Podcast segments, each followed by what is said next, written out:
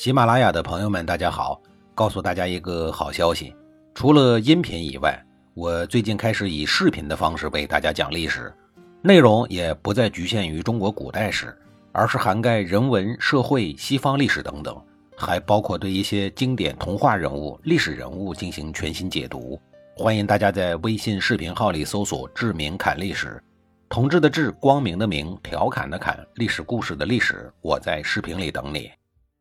上一集里，我说到了李悝变法的事儿。几千年以来的变法，或者说叫改革吧，如果不是天时、地利、人和与大运气都赶到一块儿了，基本上都没戏。李悝的水平高是一方面，命好是更重要的一方面。作为改革变法的总设计师，李悝的这一套变法可以说是战国的变法之始祖。包括后面的商鞅变法、吴起变法，其实都是遵循了李悝变法的框架。李悝根据当时魏国的情况，为魏国打通了四条经络。首先是打通了人才经络，废除了世袭制度，开始根据能力来选拔官员，取消了老旧贵族的世袭俸禄，重拳打压光吃饭不干活的老贵族。因为只有这样。民间的高手才有上升的通道啊，才有发展的空间。将选拔人才的行为制度化，才能够吸引天下英才投奔而来。比如特别能打仗的吴起，就是因为在鲁国不受待见，所以才跑过来找工作。然后是打通土地的经络，正式废除了周王朝的井田制。当年周宣王也废除过，但是不彻底。在老贵族们的反对声中搞了一阵子以后，收获了一个不计阡陌的不好名声之后，就偃旗息鼓了。李悝废除原本井田制的土地界限，鼓励老百姓垦荒，允许土地私有买卖。废除井田制在当时具有跨时代意义的。所谓井田制究竟是个啥呀？在夏朝、商朝开始，中国大地上的土地制度就是井田制。所谓井田制，是指把一块耕地划分为一个类似于井字的九份方田，周围有荆界，中间有水沟，就像一个井字儿。每一块井田的耕种面积大概是一百亩，九块地中间的那一块是公田，公田里的所有收成是要上缴国家的。周边的八块是私田，八块私田中的收成只有一小部分是可以归自己，剩余的还是要上缴。每天干活的时候，农民伯伯们要先把公田里的活干完，才能干私活。您说这个制度对农民的盘剥有多么厉害？社会进步，社会生产力上去以后，很多老的制度就行不通了。首先，因为过去的生产力差，人口少，所以可以在广大的土地上搞这种井田。但是由于铁器普及以后，在锄头、铁锹的帮助下，过去很多的边边角角，甚至是抛荒的土地，都可以进行耕作了。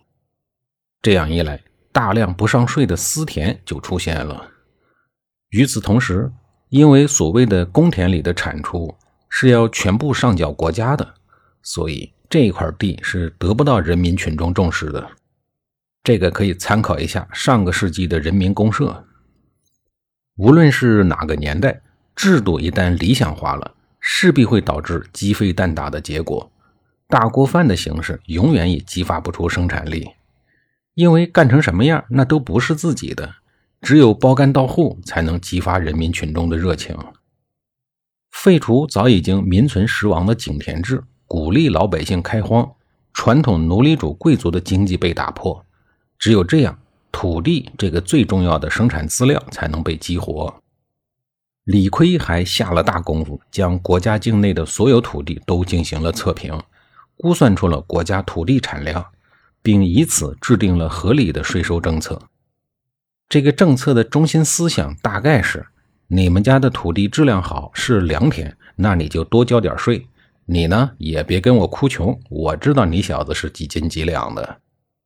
这个工作看起来很不起眼，但是它具有极其重大的意义。李逵的土地测评帮助魏斯摸清了国家的底儿。换句话说，一年能收多少粮食，有多少户口等等。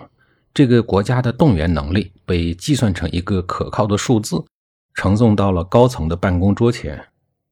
比如，每年能收一千万担的粮食，能够十万军队打半年的仗，能盖两座宫殿，能娶五十个老婆。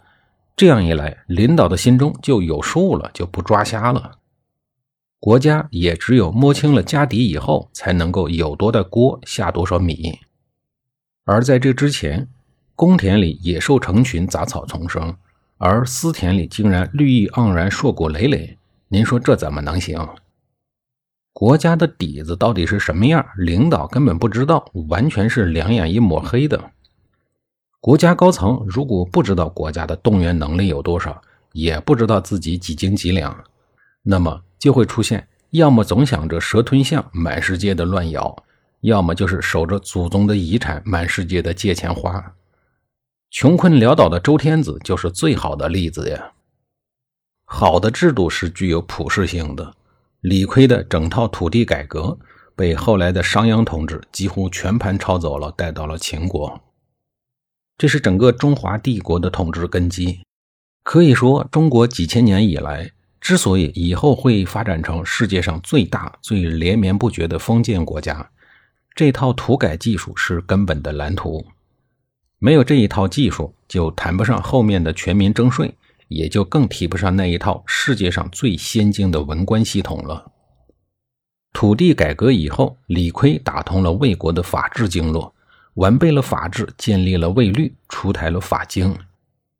法经对于国家法令、政府职能、官员升迁奖励、军功奖励等等，都进行了完善细致的规定。李悝的法典不仅仅是在魏国历史上属于头一遭，他在整个中国历史上都是具有开天辟地性质的。他奠定了中国历史上的诸多方方面面的建制，在后世历史上产生了重大而深远的影响。又比如说，后来的商鞅变法，基本上大体的框架全都是借鉴李悝的变法，只不过稍加改动了，变成了战争机器升级版。最后，李悝打通了魏国的军事经络，他改革军事制度，建立五族制，对军队的士兵进行考核，奖励优秀者。五族类似于今天的特种兵，待遇极高。一经认证以后，先分一百亩土地到手再说，同时解除奴隶的身份，还免除五族全家人的徭役和田宅税，把军功细化分级，分为上功、次功。根据不同的军功给予不同的奖励，立了大功的人，甚至他的家属子女也有重赏。这就是有史以来的最早的军功章上有我的一半，也有你的另一半。五族如狼似虎，军功全民拥戴。李悝在制度上给出了不能再优厚的配合。李悝的一整套变法改革，帮助魏国在制度上。确立起了远超那个时代的先进性，但是如果没有人才，再好的戏也演不出来。全国在上午打仗的都是草包，也不管用。李悝设计的军事制度的具体落实者，便是他的搭档，大神级别的人物吴起。魏国的军事自信就是源自于吴起。吴起共有两大功勋，下一集里我再给您详细的讲述。